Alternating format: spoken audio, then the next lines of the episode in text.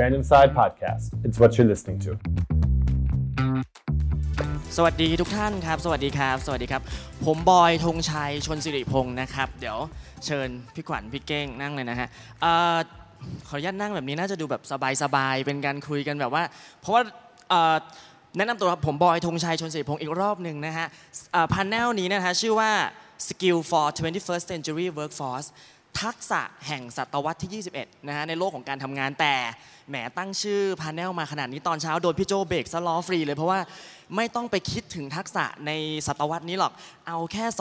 2021 ปีหน้ารู้หรือเปล่าว่าอะไรจะเกิดขึ้นอะไรจะเปลี่ยนแปลง ทักษะอะไรที่สำคัญกับเรา วันนี้ฮะคุยกับเอ่อพี่ขวัญนะเขาเรียกพี่ขวัญ คุณอรินยาเถลิงศรี Chief Capability Officer and Managing Director SEAC สวัสดีค่ะนะครับ แล้วก็อีกคนหนึ่งครับพี่เก้งครับพักพันธ์วันละสิริคันที่แมเนเจอร์ของแกลลอบประเทศไทยครับสวัสดีครับแกลลอบเป็นประเอ่อเป็นบริษัทที่เกี่ยวกับเรื่องของที่ปรึกษานะฮะทำวิจัยมากมายเลยเวลาบอยทำคลิปเกี่ยวกับเรื่องของการทำงาน ก็จะไปหยิบตัวเลขหยิบผลวิจัยหยิบอะไรมาเล่าให้ฟัง เพราะฉะนั้นอันเนี้ยเป็นหนึ่งในตัวจริงด้านการทำงานเวลาคุยเรื่องของหุ่นยนต์จะเข้ามาทดแทนคนอะไรหรือเปล่าอันนี้เดี๋ยวเดี๋ยวเดี๋ยวเราคุยกัน ส่วนพี่ขวัญฮะมีอย่างเดียวเลยนะฮะในชื่อเอ่อตัวตำแหน่งเนี่ยนะฮะ Chief Capability Officer คืออะไรเอาเอาเรื่องนี้ก่อนเลยฮะก็โฟกัสอย่างเดียวเลยคือการพัฒนาศักยภาพของคน ไม่ต้องทำอย่างอื่น reskill upskill อย่างเดียวนะคะตรงๆเลยใช่ไหมฮะไม่ต้องไปดูเรื่องของ operation อะไรเลย เอาเรื่องต้องเลยพัฒนาคนเลยค่ะ SEAC ก็เป็นบริษัทเอ่อพัฒนาคนโดยตรงอยู่แล้ว ทักษะอะไรที่จะมาที่จะไปแล้วก็จะ up อะไรกันยังไงนะฮะคำถามแรกฮะเอ่อเราเรา panel แรกเนี่ย session แรกวันนี้นะพี่โจพูดเรื่อง leader นะฮะต่อมา AIS พูดเรื่ององค์กรในการ transform panel นี้เรื่องพูดเรื่องคนพนักงานทุกคนซึ่งกระทบตั้งแต่ leader ยันพนักงานข้างล่างเลยคำถามก็คือว่าโควิดเนี่ยใน sense ของหลาย ๆ คนเป็นเส้นแบ่งอันหนึ่งที่สำคัญมาก ๆ ที่ทำให้เราได้ฝึกซ้อม หลายคนบอกฝึกงานบางคนใช้ video conference ไม่เป็นจังหวะนี้ก็ต้องใช้ก็ต้องทำคำถามก็คือว่า future of work อะ แบบที่เราเคยคิดกันก่อนหน้าโควิดนะฮะว่ามันจะ work from anywhere มันจะมีความเป็นออนไลน์มากขึ้นอะไรก็แล้วแต่เนี่ยโควิดมาทำให้สิ่งเหล่านี้มันตอกย้ำมากขึ้น แล้วมัน แล้วมันใช้คำว่าอะไรดี มันเร่งให้มันไวขึ้นนะฮะ อันนี้ทุกคนเห็นกันชัดเจน แต่คำถามบอยก็คือว่ามันมีอะไรมากกว่านั้นไหมไอ้คำว่า future of work นอกจาก work from anywhere อะไรนะฮะพี่ขวัญเริ่มพี่ขวัญพี่ขวัญมองไงขอบคุณค่ะคุณบอย จริง ๆ แล้วเลยเนี่ยเมื่อกี้นี้ทางคุณเจี๊ยบ AIS ก็เกริ่นเยอะเหมือนกันเกี่ยวกับเรื่องของ future of work อาจจะไม่ได้แตะในระดับองค์กร เพราะว่าคุณเจี๊ยบได้เกริ่นแล้ว แต่ว่าอาจจะลิงก์มากับตัวเราก่อน คือจริงๆแล้วเลยเนี่ยไม่ว่าจะทำงานกับ ที่บริษัทไหนหรือตำแหน่งอะไรอออยากจะบอกว่าออในวันนี้ค่ะ เราอาจจะต้องออใช้คำว่า reframe เนื้อตัวเราว่า เราไม่รู้แล้วล่ะว่ารูปแบบการทำงาน มันจะเกิดขึ้นยังไงได้อีก ยกตัวอย่างเช่น ถ้าต้องทำงานจากบ้านทำยังไงให้ทำได้มีประสิทธิผล ถ้าสมมติอย่างที่เมื่อกี้พี่เจี๊ยบพูดก็คือเอเป็นฟรีแลนเซอร์เราจะทำยังไง นั่นนี่เกิดจะตอบที่คุณบอยถามเมื่อกี้ก็คือว่าตัวเองมองภาพว่าวันนี้เราอยู่ในอะไรที่ไม่มีความแน่นอน เราไม่รู้จริงๆว่าหน้าตาของรูปแบบการว่าจ้างการทำงานจะเป็นแบบไหน อยู่ที่แค่ว่าเราทำตัวเรายังไงให้พร้อม อันนี้คือคือคือสิ่งที่ตัวเองเชื่อเนอะว่า มันไม่มีคำตอบวันนี้ คือ future of work จะแปลว่าทำงานจากที่ไหนก็ได้ หรือจะแปลว่า รูปแบบการว่าจ้างยังไงก็ได้รูปแบบการว่าคือทำงานจากที่ไหนอ่าอ่าก็ได้ รูปแบบการว่าจ้างจะเป็นยังไงก็ได้ หรือคนที่เราต้องไปทำงานร่วมด้วย จะเป็นยังไงก็ยังไม่รู้เอ่อฟอร์มการถูกว่าจ้างมาจะเป็นแบบไหนก็ยังไม่รู้ ทีนี้แกหลอบมองไงฮะเรื่องนี้เอ่อไปในทิศทางเดียวกันนะครับ ความเปลี่ยนแปลงเนี่ยมันจะกลายเป็น new normal เมื่อก่อนเนี่ยเราอาจจะทำงานแบบที่เราทำแต่เราต่อไปนี้ในอนาคตเนี่ยเราจะต้องคาดหวังเลยล่ะว่าความเปลี่ยนแปลงมันจะเกิดขึ้นอย่างต่อเนื่อง แล้วมันก็จะเกิดขึ้นเร็วขึ้นเรื่อยๆ ทุกๆวันนะครับ เพราะฉะนั้นเนี่ยการการทำงานต้องเปลี่ยนไปนะครับสิ่งหนึ่งที่เราเห็นแน่ๆเนี่ยก็คือเทคโนโลยีที่เข้ามามีบทบาทนะครับไม่ว่าจะเป็น AI ออโตเมตต่างๆเนี่ยเรารู้อยู่แล้วว่ามันมาแล้วมันจะมาเร็วเร็วขึ้นเรื่อยๆ เพราะฉะนั้นการทำงานเนี่ยจะต้องแน่นอน เข้ากับเทคโนโลยีให้ได้ อันนี้สิ่งหนึ่งที่เราจะเห็นว่าจะต้องเกิดขึ้นแน่ ๆนะครับ แล้วก็ทักษะความรู้ต่างๆเนี่ยจะต้องเปลี่ยนไปตลอดเวลา อย่างที่พี่ขวัญบอกครับ ทักษะอะไรในอนาคตเนี่ยตอนนี้เรายังไม่รู้นะครับ แต่ที่แน่ ๆ เราต้องรู้จักตัวเอง เราต้องรู้พร้อมที่จะเปิดรับสิ่งใหม่ ๆ แล้วก็เปลี่ยนแปลงตลอดเวลานะครับฟังคำตอบจากสองท่านแบบนี้นะฮะคนที่อยู่ในฮอลล์ทุกคนก็คงจะมีความรู้สึกในใจว่า รู้อยู่แล้ว ไม่ใช่เรื่องใหม่ เป็นการพูดสิ่งเดิมซ้ำๆด้วยซ้ำเราก็ฟังเราก็ฟังสิ่งเดิมซ้ำๆเมื่อกี้พูดเรื่องทักษะคำถามคือ เราก็ไม่รู้ว่าโลกจะเปลี่ยนยังไง แล้วเราก็ไม่รู้ว่าทักษะใหม่ ๆ จะต้องเกิดขึ้นอีกมากอะไรหรือเปล่า แล้วทักษะอะไรล่ะฮะแล้วทักษะอะไรเอาเอาเอาแค่ 2021 อันนี้เชื่อตามพี่โจเลยแล้วกันนะ ไม่ต้อง 21st century skill อะไรแล้วนะ 2021 ปีนี้และปีหน้าฮะทักษะอะไรที่จะทำให้เรายังมีความเขาใช้คำว่า relevant ยังสำคัญกับโลกการทำงานอยู่ เริ่มที่ Gallup บ้างกันได้ครับจากที่เราศึกษามานะครับทักษะที่จะหายไปเนี่ยจะเป็นทักษะที่เกี่ยวกับเรื่องของการใช้แรงงาน หรือว่าเรื่องของการที่ทำตาม process เรารู้อยู่แล้วพนักงานในฟลอร์ในโรงงานเนี่ยจะหายไป สิ่งที่จะเข้ามาแล้วก็มีบทบทบาทเนี่ยก็คืออะไรที่คอมพิวเตอร์เทคโนโลยียังทำไม่ได้ อย่างเช่น ทักษะในเรื่องของสังคมโซเชียลหรือว่าทักษะที่เกี่ยวกับเรื่องของ ความรู้สึก emotional skill อันนี้เนี่ยจะเห็นว่ามีดีมานของของสิ่งต่างๆ เหล่านี้เนี่ยเเพิ่มขึ้นสูงในอนาคต หรือว่าอีกอย่างหนึ่งเนี่ยเราจะเรียกว่าเขาเรียกว่า higher cognitive skill หรือว่าทักษะการเรียนรู้ขั้นสูงนะครับ ยกตัวอย่างอย่างเช่น มีบางอย่างที่เรียนรู้ได้บางอย่างที่อาจจะเรียนรู้ยากนิดหนึ่งอย่างเช่น การมีความรู้สึก empathy เห็นอกเห็นใจนะครับในมุมแกลลบเราบอกว่ามันมาจากพรสวรรค์มันมาจากธรรมชาติ แต่ว่าก็มีอีกหลาย ๆ ทักษะที่มันสามารถที่จะเรียนรู้เพิ่มเติมให้เราทำได้ดีขึ้นได้ อย่างเช่นเอ่อ advanced learning skill เอ่อ communication skill ก็สามารถที่จะเรียนรู้ได้ อีกอันหนึงที่เราเห็นเยอะ ๆ นะครับก็คือการที่พนักงานเป็น entrepreneur การที่เป็นคิดเป็นผู้ประกอบการ แล้วก็ขับเคลื่อนความคิดใหม่ๆเนี่ยจะเป็นสิ่งสำคัญที่เราจะมองเห็นในอนาคตนะครับแถมท้ายอีกนิดนึงก็คือจากการศึกษาของพนักงานในอนาคต หรือว่าพนักงานที่อายุน้อยๆนะครับ เราจะเห็นได้ว่าเขาต้องการที่จะรู้ว่าจุดแข็งของเขา แล้วก็สิ่งที่เป็นธรรมชาติของเขาเนี่ยมันคืออะไรแล้วจะต่อยอดตรงนั้นได้ยังไงบ้างครับ จะไม่โยนให้พี่ขวัญง่าย ๆ แน่นอน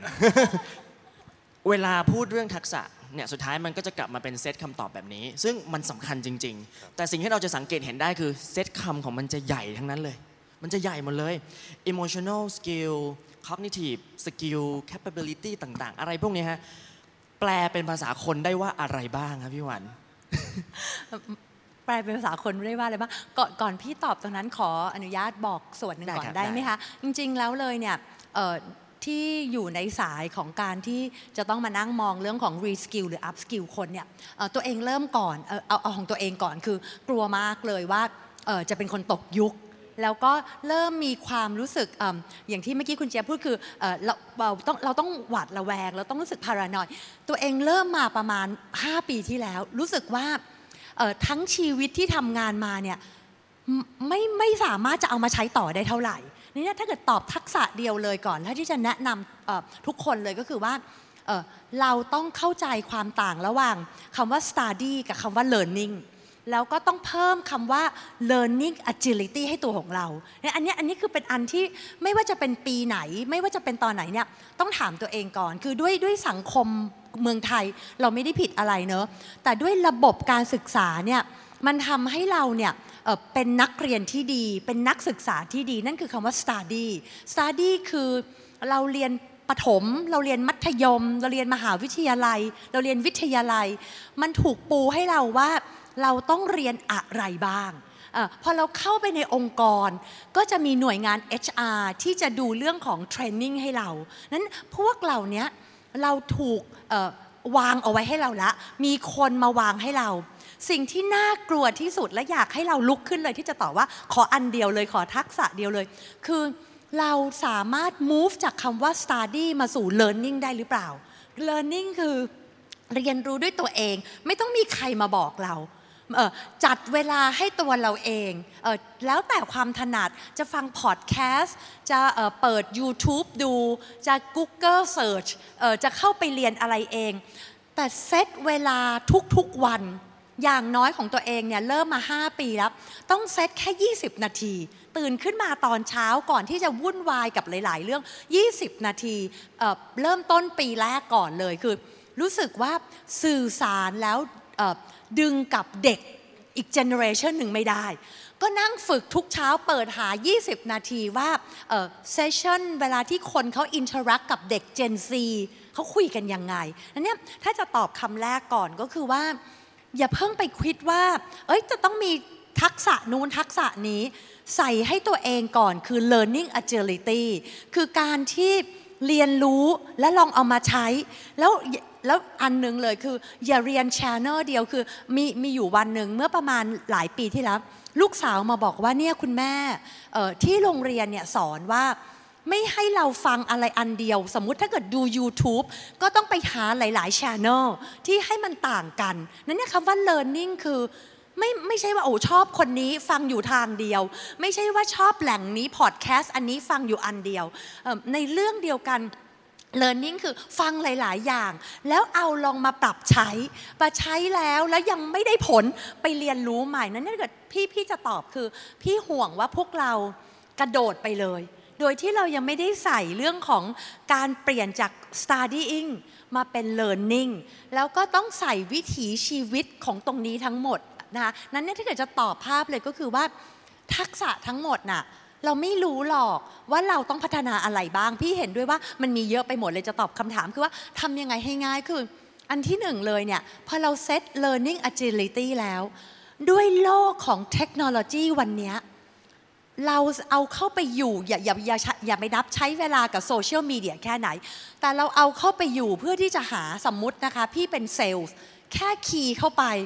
sales skill ใหม่คืออะไร แล้วก็เซตตัวเองว่า learning agility เราจะไปศึกษาตรงนั้นเนี่ยทุกวันวันละ 15ถึง20นาทีทำยังไง ถ้าพี่เป็น HR พี่ก็จะ key ว่าเอ้ย skill ใหม่ของ HR ต้อง reskill อะไรบ้างนั่นพอยคือตอบคำถามคือต้องเริ่มจาก learning agility ก่อนอืมขออนุญาตทีนี้เสริจะมงานหนักจะงานหนักแกลลอบแล้วฮะ เดี๋ยวบอยจะกลับมาก็คือว่า learning agility ถ้าจะให้ตอบทักษะเดียวที่สำคัญต่อโลกการทำงานในอนาคต คือการยืดหยุ่นและปรับตัวที่จะเรียนรู้สิ่งใหม่ๆ ตลอดเวลา อะโอเค เดี๋ยวจะกลับมาที่แกลลอบว่าทักษะอะไรที่จะเป็นทักษะหนึ่งอย่างที่สำคัญ แต่ก่อนที่จะกลับไปพี่ขวัญฮะ ฉันก็ reskill ฉันก็ upskill ฉันอ่าน content อะไรพวกนี้มาเยอะแยะมากมายตื่นเช้ามาฟังพอดแคสต์ตกเย็นอ่านบทความ ฉันฝึกทุกวัน แต่มันไม่มีงานให้ทำตกงานตลาดงานมันไม่เปิดกว้างมากพอนี้ต้องกลับไปที่ Gallup หรือเปล่าก็คือว่างานวิจัยนะฮะจาก World Economic Forum 2025ไอ้ปีนี้ 2020 อีก 5 ปีคนจะตกงาน 85 ล้านตำแหน่งทั่วโลก เราต้องกลัวกับข่าวแบบนี้แค่ไหน ในวันที่เราต้อง reskill upskill อะไรก็แล้วแต่กันมากมายก่ายกองเลยเนี่ย ตลาดมันไม่ได้เปิดโอกาสให้กับเราทำงานขนาดนั้นหรือเปล่า อันนี้เราควรจะมองหรือว่าอ่านข่าวเนี่ยยังไงเอาโอเค มันก็มีงานใหม่ๆเพิ่มขึ้นมาแหละฮะ Gallup มองเรื่องนี้ยังไง มีสองคำถามนะฮะ ตอบเรื่องนี้ก่อนนะฮะ เดี๋ยวอีกคำถามหนึ่งที่บอกว่าทักษะอะไรที่สำคัญเลือกมาหนึ่งอย่าง เดี๋ยวค่อยตอบ เอาเรื่องหุ่นยนต์จะมาแทนคน คนตกงาน upskill แล้วแต่ไม่มีงานทำครับผม ยินดีครับคำตอบก็คือต้องกลัวถ้าเรายังคิดแล้วทำแบบเดิมๆอยู่นะครับอีก อีกไม่กี่ปีเนี่ยงานมันจะหายไปไม่รู้กี่ล้านงานนะครับ แต่ก็มีการวิจัยที่เข้ามาเสริมด้วยเช่นเดียวกันว่า จริงๆ งานพวกนั้นเนี่ยที่หายไปเนี่ยหมายความว่าเราจะใช้คนในการทำงานน้อยลงหรือเปล่าคำตอบคือไม่ แต่ว่าเทคโนโลยีต่างๆ เหล่านี้เนี่ยมันจะทำให้มีงานใหม่ ๆ เข้ามา แล้วก็จริง ๆ งานใหม่ที่เข้ามาเนี่ยมันมากกว่างานเก่า โดยซ้ำไปหลายๆ study predict ว่ามันจะมีงานเพิ่มขึ้นมา แต่เพียงกับ เพียงแต่ว่างานที่มันเพิ่มขึ้นมาครับไม่ได้ใช้ทักษะเหมือนเดิม ไม่ได้ใช้ทักษะที่เราเคยใช้ 5 ปี 10 ปีที่ผ่านมา เพราะฉะนั้นเนี่ยถ้าคุณยังทำงานเหมือนเดิม ไม่ไม่เปลี่ยนไม่มีทักษะใหม่ๆเพิ่มขึ้น ไม่มีการเรียนรู้เพิ่มขึ้นเนี่ยคุณควรที่จะกลัวตกงาน แต่ถ้าเกิดคุณเป็นคนที่คอยเรียนรู้ แล้วก็พัฒนาทักษะหรือว่าวิธีการทำงานให้มันเหมาะสมกับยุคกับสมัยตลอดเวลาเนี่ยคุณไม่ต้องกลัวนะครับผม ทีนี้พี่ขวัญบอกแล้ว learning agility ทีนี้แกหลอบฮะทักษะพี่เก่งเอาตัวนี้พี่เก่ง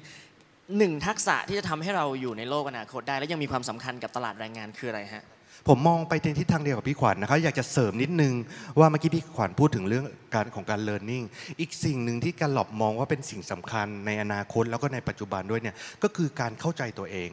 นะครับเข้าใจตัวเองว่าธรรมชาติของตัวเองเป็นยังไง พรสวรรค์จุดแข็งของตัวเองเป็นยังไงนะครับจากการศึกษาในเรื่องของการพัฒนาตัวเองผ่านจุดแข็งเนี่ยเราจะพบได้ว่าคนเราแต่ละคนเนี่ยมีวิธีการเรียนรู้ที่แตกต่างกัน บางคนอาจจะเรียนรู้โดยการอ่านหนังสือ เข้าไปนั่งอ่านทำค้นคว้าดู YouTube อะไรต่างๆ บางคนอาจจะเรียนรู้ คนเดียว บางคนอาจจะเรียนรู้เป็นกลุ่ม บางคนอาจจะเรียนรู้โดยการไปพูดคุย สมองเขาจะคิดตอนนั้น เพราะฉะนั้นเนี่ยก่อนอื่นเนี่ยเราเข้าใจจุดแข็งเข้าใจกับพรสวรรค์ของตัวเอง เพื่อที่ว่าเวลาที่เราเรียนรู้เนี่ยเราจะได้รู้ว่าสิ่งที่เราจะเรียนรู้และประสบความสำเร็จคือยังไง ยกตัวอย่างง่ายๆนะครับมือซ้ายมือขวาขอขออนุญาตคนส่วนใหญ่ก็จะถนัดมือขวานะครับแต่ว่าถ้าเกิดเราต้องไปเรียนรู้ที่จะเขียนมือซ้ายเนี่ยถามว่าเรียนได้ไหมได้ เราจะเขียนได้ดีขึ้นไหมดี แต่ถ้าเราจะเขียนให้สวยๆจริงๆเนี่ยเราต้องไปเรียน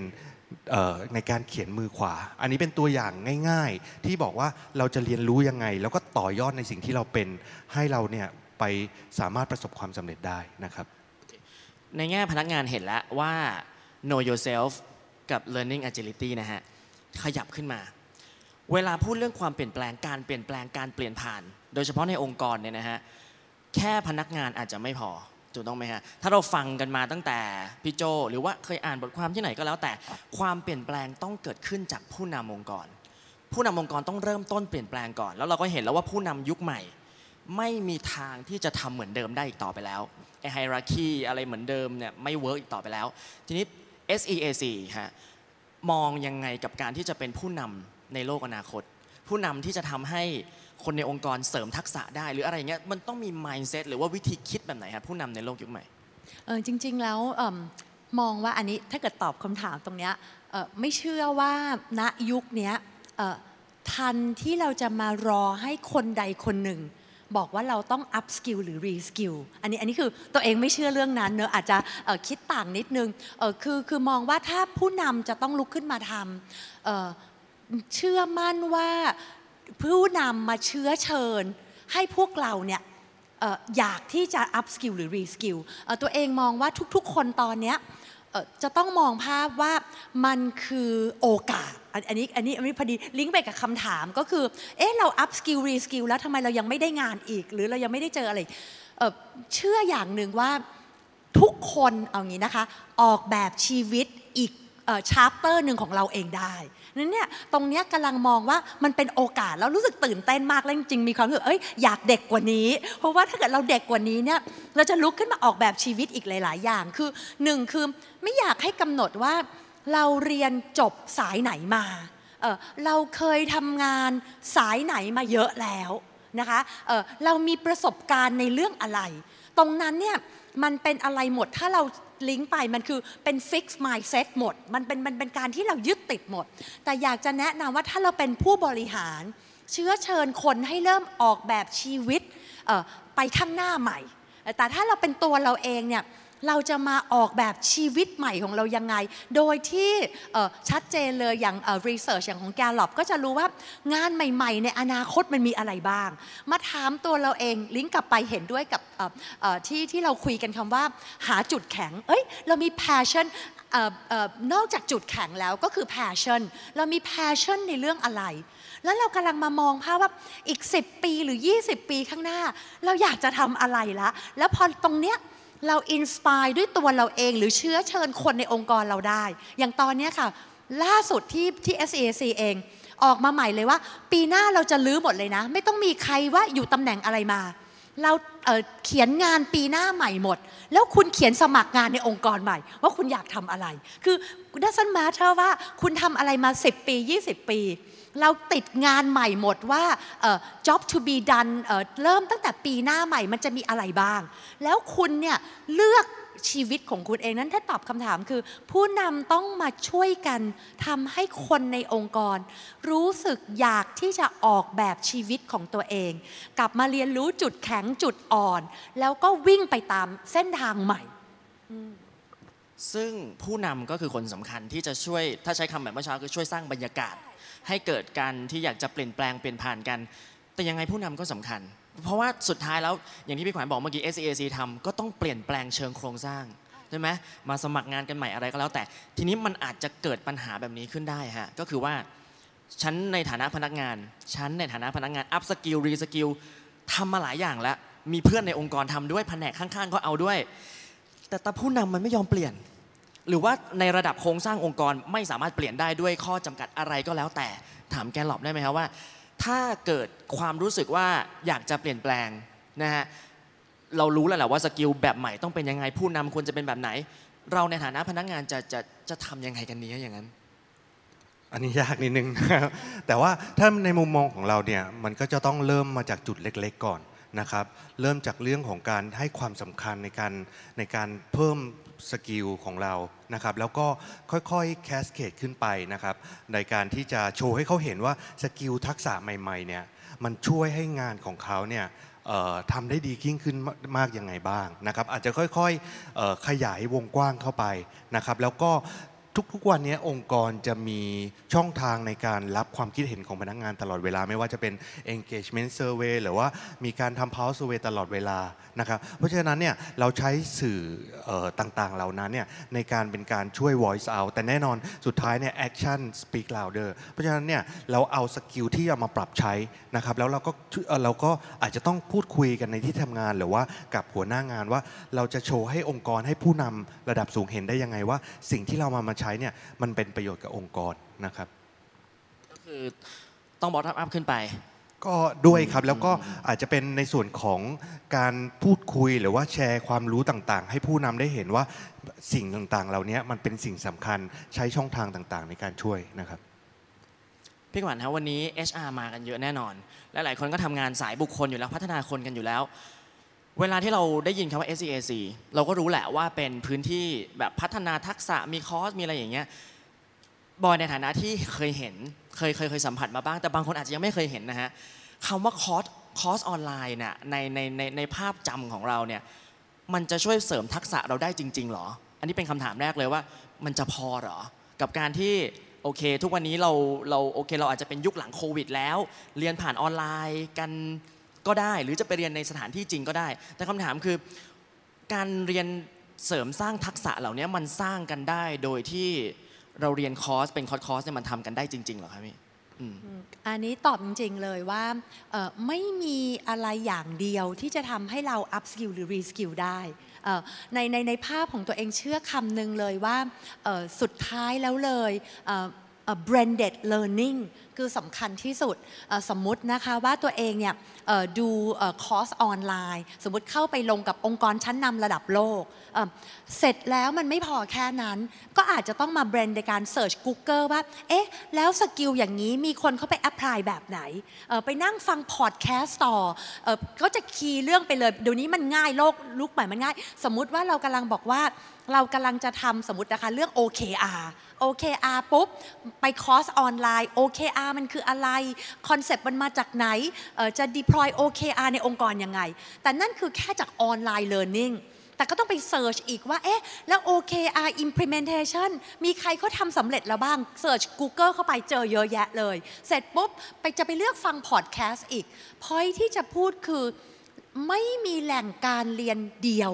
ที่จะทำให้เราเกิด learning learning ไม่ใช่ study ที่เกิด knowledge มันไม่ใช่ new knowledge แต่มันเป็น new skill เราถึงได้บอกว่า re skill หรือ up skill อันเนี้ยที่อยากจะแนะนำคือออถ้าเราเลือกชีวิตเราแล้วว่า วันเนี้ยเราไปรอให้คนอื่นมาบอกเราไม่ได้ แต่เราเลือกที่เราจะเปลี่ยน chapter ของตัวเองเราอาจจะต้อง branded ในวิธีการเรียนรู้หลาย ๆ รูปแบบ อย่าเลือกแบบเดียวอีเวนในห้องเรียนเรียนจบไปก็คือ เออ สนุกดีเนอะหรือว่าเป็นคอนเซปต์ใหม่น่าตื่นเต้น แต่ถ้าเราไม่ได้ไปลองอีกหลาย ๆ แบบในการเรียน เราก็จะอยู่แค่นั้น แล้วนั่นคือจุดที่วันนี้แชร์ภาพเลยว่าประเทศไทยกำลังช้ากว่าเวียดนามหรืออินโด ในรูปแบบคำว่า learning นะ คนเวียดนามคนอินโด learning เป็นละ คนไทยเราต้องมาช่วยกันในประเทศเรา ที่ทำให้คนไทยเนี่ย learning เป็นเล่าต่อได้ไหมฮะที่คือเราต้องไปแข่งกับประเทศเวียดนามในแง่ skill แล้วเหรอ คือโอเคในแง่การลงทุน ทางเศรษฐกิจถ้าใครตามข่าวเศรษฐกิจก็จะรู้ว่าเวียดนามมาแรงมาก เราไม่ได้เพิ่งมานะสี่ห้าปีแล้วล่ะฮะเป็น 10 แล้วด้วยซ้ำแล้วตอนนี้ก็แซงเราไปแล้วในหลาย ๆ ภาคส่วน เรื่องสกิลพี่ขวัญอาจจะเพิ่มอีกนิดนึงก็ได้ครับเราถึงขั้นนั้นแล้วเหรอฮะคืประอเทศถ้าเกิดพูดถึงภาพตรงนี้เนื่องจากอยู่ในเรื่องของการศึกษาก็ต้องศึกษาอย่างน้อย ขอเทียบเคียงกับใน Southeast Asia ก่อน สิ่งที่น่ากลัวมากคือคนเวียดนามไม่ว่าจะเป็น workforce ของ Gen Z หรือ Gen Y เออจะมีในเรื่องของ lifelong learning คือเวียดนามบริษัทจ่ายเงินให้ น้อยกว่าส่วนบุคคลจ่ายเงินเรียนเอง บริษัทจ่ายเงินให้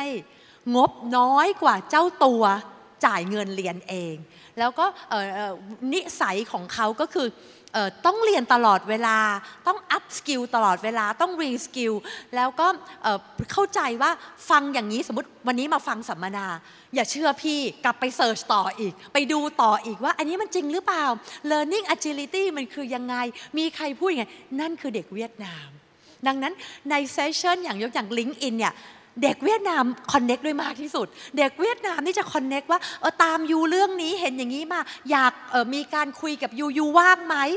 ซูมคุยกันได้ไหมอะไรที่จะแลกเปลี่ยนข้อมูลเพิ่มขึ้น อินโดกำลังตามมาติดๆนี่น่ากลัวมากนะเนี่ยประเด็นคือถ้าเราจะ up skill หรือ re skill เราทำยังไงที่เราจะเปลี่ยนตัวเองก่อนให้มี learning agility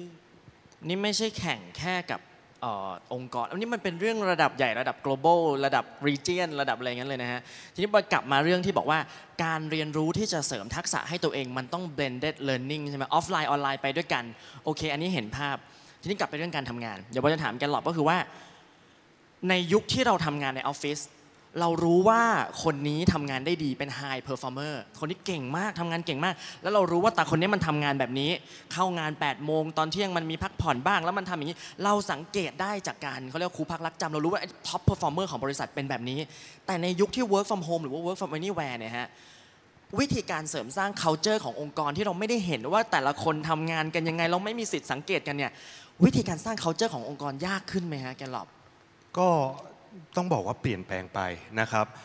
จากสิ่งที่เราเคยเป็นสมัยก่อนนั่งทำงานกันอยู่หัวหน้าเห็นเราทำงานทำงานเหนื่อยกลับบ้านกี่โมงนะครับมันก็จะเปลี่ยนแปลงไปเป็นการที่แต่ละคนทำงานต่างกัน อาจจะมาเจอกันออนไลน์บ้าง เพราะฉะนั้นเนี่ยวิธีการทำงาน culture ขององค์กรเนี่ยต้องมีปรับเปลี่ยนไป ตัว culture อาจจะไม่ต้องปรับแต่วิธีการสื่อสารในส่วนของ culture เนี่ยต้องมีการปรับเปลี่ยนไปบ้าง เมื่อก่อนเราอาจจะเน้นกับเรื่องของการใช้เวลาร่วมกันในออฟฟิศนะครับแต่ในอนาคตเนี่ยพอคนเริ่ม work from home หรือ work work remote มากขึ้นเนี่ยตัวตัว go ตัวเป้าหมายเนี่ยต้องชัดเจนต้องเคลียร์ expectation ต้องเคลียร์แล้วก็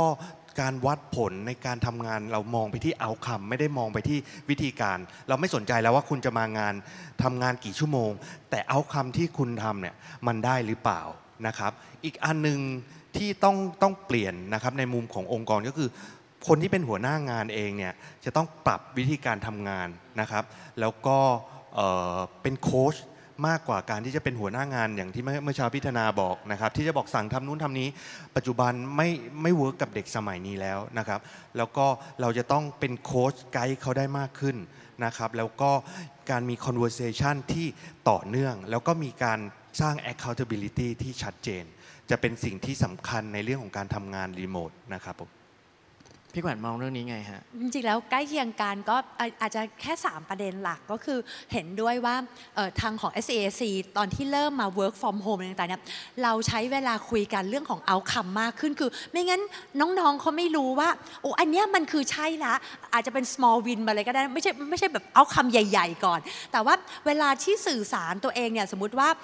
มีมีการคุยกับทั้งหมด ทุกคนก็จะมาจอยใน Microsoft Team บ้าง Zoom บ้าง ก็จะเอาเรื่องของ outcome เนี่ยที่เกิดขึ้นมาแชร์ เด็กๆก็จะรู้ว่าอ๋อพี่เขาเห็นเนอะพี่เขามองนั้นเนี่ยต้องมีแหล่งที่เราจะคอยรู้ตลอดเวลาว่า output หรือ outcome คืออะไร อันนี้อันที่หนึ่งอันที่สองสุดท้ายแล้วเนี่ยถ้าเรา work from home ขาดไม่ได้คือเรื่องของ engagement นะคะตั้งแต่ตอนช่วงที่แบบล็อกดาวน์เลย แล้วเราแบบว่าต้องทุกคนทำงานจากบ้านร้อยเปอร์เซนต์ตอนนี้อาจจะยังผสมผสานอยู่ ต้องต้องมานั่งคิด engagement แบบออยู่บนออนไลน์ นั้นเราเราก็จะมีเช่นคุยกันสำหรับคนดูหนังเกาหลี ช่วงช่วงนั้นลูกน้องก็จะดูหนังเกาหลีว่าตัวเองไม่เคยดูก็ต้องไปดูเพื่อจะมาอยู่ใน session กัน เรามีช่วงนั่งดื่มวันศุกร์ดื่มเบียร์กัน แล้วก็แต่ละคนเราก็สั่งเบียร์ไปให้ลูกน้องที่บ้านแทนที่เราจะต้องมานั่งจัดในออฟฟิศ เราก็ deliver อาหารเราก็ deliver เราก็จะมีการให้ budget กับทีมงานที่คุณสามารถที่จะสั่งอาหารไปตามบ้านลูกน้อง แล้วก็มีการทำออนไลน์ conversation กันนั้นเนี่ย engagement ยังยังสำคัญ แล้วก็สุดท้ายอันที่ 3 คือ as a leader เนอะคือคือประเด็นที่สำคัญเลยคือเราต้องเข้าใจว่ายิ่งคนห่างกันเนี่ยต้องหา channel ที่จะ communicate ให้มากขึ้น ของพี่ก็ต้องเพิ่มเยอะมากเลยที่อัดวิดีโอก็อัดพูดออนไลน์ก็พูดเอ่อเขียนอะไรต่อเนื่องทุกอาทิตย์จะต้องมีการ engage กับพนักงานทั้งหมดนั้น communication ยิ่งเอเอาไปว่าผู้บริหารต้องทำงานหนักขึ้น ที่จะสื่อสารยังไงให้ใกล้กับน้องๆมากที่สุด ไม่ใช่คนที่คอยสั่งให้เกิดอะไรขึ้นละแต่จะเป็นคนที่คอยคอยเซิร์ฟ เป็นเป็นเชียร์ลีดเดอร์ที่บอกว่าเอ่อต้องหัดว่าเป็น skill ใหม่ ต้องต้องต้อง reskill ใหม่คือผู้บริหารต้องเหมือนกับมาเป็นเชียร์ลีดเดอร์ให้มากขึ้นเอ่อแต่เชียร์ลีดเดอร์ก็ต้องได้งานเพราะเรายังพูด output outcome อยู่เนอะค่ะโอเคเห็นภาพครับเห็นภาพเพราะว่าสิ่งที่เราจะพัฒนาตัวเองให้ทันกับโลก ให้ทันกับเอ่อตลาดที่มันเปลี่ยนแปลงไป แล้วก็ uncertainty ไอ้คำว่าคาดการณ์ไม่ได้เนี่ยฮะถ้าจะพูดกันตรงๆก็คือว่า 30-40 ปีก่อนเรารู้ว่าอีก 10 ปีที่จะเกิดขึ้นมันคืออะไร เรียนอันนี้จบมาทำอะไรทำอันนี้ต่อไปทำอะไรได้ แต่ณวันนี้ไม่ใช่อีกต่อไปแล้ว ขนาดคุยกันเรื่องเซนจูรี่ยังไม่ได้เลย เพราะคุยปีหน้าก็ยังปวดหัวอยู่เหมือนกันนะฮะ เพราะฉะนั้นวันนี้สรุปนะฮะพาแนลนี้ก็คือว่าทักษะส่วนบุคคลที่เราควรจะมี learning agility know yourself แล้วไปจนถึงขั้นที่การทำงานจากที่บ้านมันทำให้เราวัดผลงานคนที่ผลงานจริง ๆ ค่าของคนอยู่ที่ผลของงานจริง ๆ แล้วเทคโนโลยีทำให้สิ่งนี้เกิดขึ้นไวโอ้โควิดด้วยนะฮะเมื่อเราวัดผลของการทำงานจากเอาคำแล้ว แล้วเราก็พัฒนาทักษะคนในองค์กรแล้ว ผู้นำก็ต้องเปลี่ยนแล้ว นี่คือโลกใหม่แห่งการทำงาน ซึ่งบอยคิดว่าคนที่นั่งฟังมา3เซสชันเนี่ยไม่มีอะไรแตกต่างกันสักเท่าไหร่นัก ทุกอย่างไปในแนวทางเดียวกัน แต่มันอยู่ที่ว่าเฮ้ยเราเริ่มทำได้หรือยังใครที่เริ่มวันนี้เอาจริง ๆ ช้าไปไหมครับก่อนก่อนจะก่อนจะจากกันไปนะฮะ คนที่เริ่มวันนี้ช้าไปไหม อันนี้เป็นคำถามสุดท้ายนะฮะว่าสำหรับองค์กรเนี่ยถ้าจะเริ่มเรื่องของการพัฒนาทักษะคนในองค์กรนู่นนี่นั่นช้าไปไหม แล้วก็นั่นแหละฮะเดี๋ยวเริ่มจากจากพี่เก้งก่อนก็ได้ครับแล้วก็จบที่พี่ก่อนได้ผมจะเอาคำสมัยก่อนที่ที่เขาพูดกันแล้วก็ครับไม่มีคำว่าสายสำหรับการเรียนรู้นะครับผมเพราะฉะนั้นคือเรารู้ตอนนี้เรารู้แล้วทุก ๆ คนรู้สังคมรู้แล้วว่ามันเปลี่ยนแปลงมันต้องมีการพัฒนาตัวเองอย่างต่อเนื่องนะครับ ไม่ว่าเราจะเยอะเริ่มจากจุดไหนเนี่ย การเริ่มต้นเป็นสิ่งสำคัญนะครับช้าไม่ช้าเนี่ยขึ้นอยู่กับขึ้นอยู่กับมุมมอง แต่ว่าต้องเริ่มนะครับก็ใกล้เคียงกันคืออยากจะแค่พูดภาพว่าคนที่นั่งตัวนี้น่าจะแบบอายุน้อยกว่าพี่เยอะ แต่ว่าพอยของพี่คืออีเวนจะเหลืออีกไม่กี่ปีในช่วงของการทำงานเนี่ยไม่ได้เกี่ยวกับเริ่มช้าหรือเร็ว แต่ เกี่ยวกับคอมมิชเมนที่เริ่มแล้วเริ่มต่อเนื่องคือคือจุดที่สำคัญคือทำยังไงที่จะเริ่มต่อเนื่อง อาจจะสุดท้ายด้วยแบบว่าของตัวเองเลยคือ motivation อันหนึงเลยก็คือว่าจริง ๆ แล้วเนี่ยได้มาจากลูกสาว ลูกสาวพูดว่าหลายปีก่อนคุณแม่ คุณแม่คุยกับน้องพพนักงานบริษัทคุณแม่อย่างเงี้ย ถ้าเป็นเขาลูกสาวชื่อลิก้าบอกลิก้าไม่อยากฟังคุณแม่คุย อันนี้คือลูกสาว challenge ก่อนลิก้าไม่อยากฟังคุณแม่คุย ถามว่าทำไมบอก คุณแม่ถามข้อมูลเยอะ คุณแม่พูดเยอะเอ่อทำไมคุณแม่ไม่สามารถเล่าเป็นเรื่องได้คะ เวลาที่คนเขาเข้าไปดูตาม YouTube ดูเนี่ยมันคือเล่าเป็นเรื่อง การเริ่มไม่ใช่เริ่มแค่เพราะลูกสาวพูดแล้วก็ต้องไปเปลี่ยน skill เลย แต่คือการคอมมิตต่อเนื่อง จนกระทั่งเรารู้สึกว่าเฮ้ยเราเล่าเรื่องเป็นว่ะนั้นเนี่ยประเด็นที่สำคัญคืออยากเชื้อเชิญมากกว่าว่า ไม่มีคำว่าสาย เริ่มได้เลยวันนี้ แต่ขอให้เริ่มต่อเนื่อง และมีคอมมิ t เมนต์กับ discipline สองคำ commitment กับ discipline เป็นตัวที่ทำให้เราสามารถที่จะ re skill และ up skill ได้จริง ซึ่งนำไปใช้ได้ตั้งแต่ระดับบุคคลองค์กร แล้วก็ไปไกลจนถึงระดับประเทศด้วย ขอบคุณครับสำหรับวันนี้พาแนลของเราครับ Skill for 21st Century Workforce ครับผม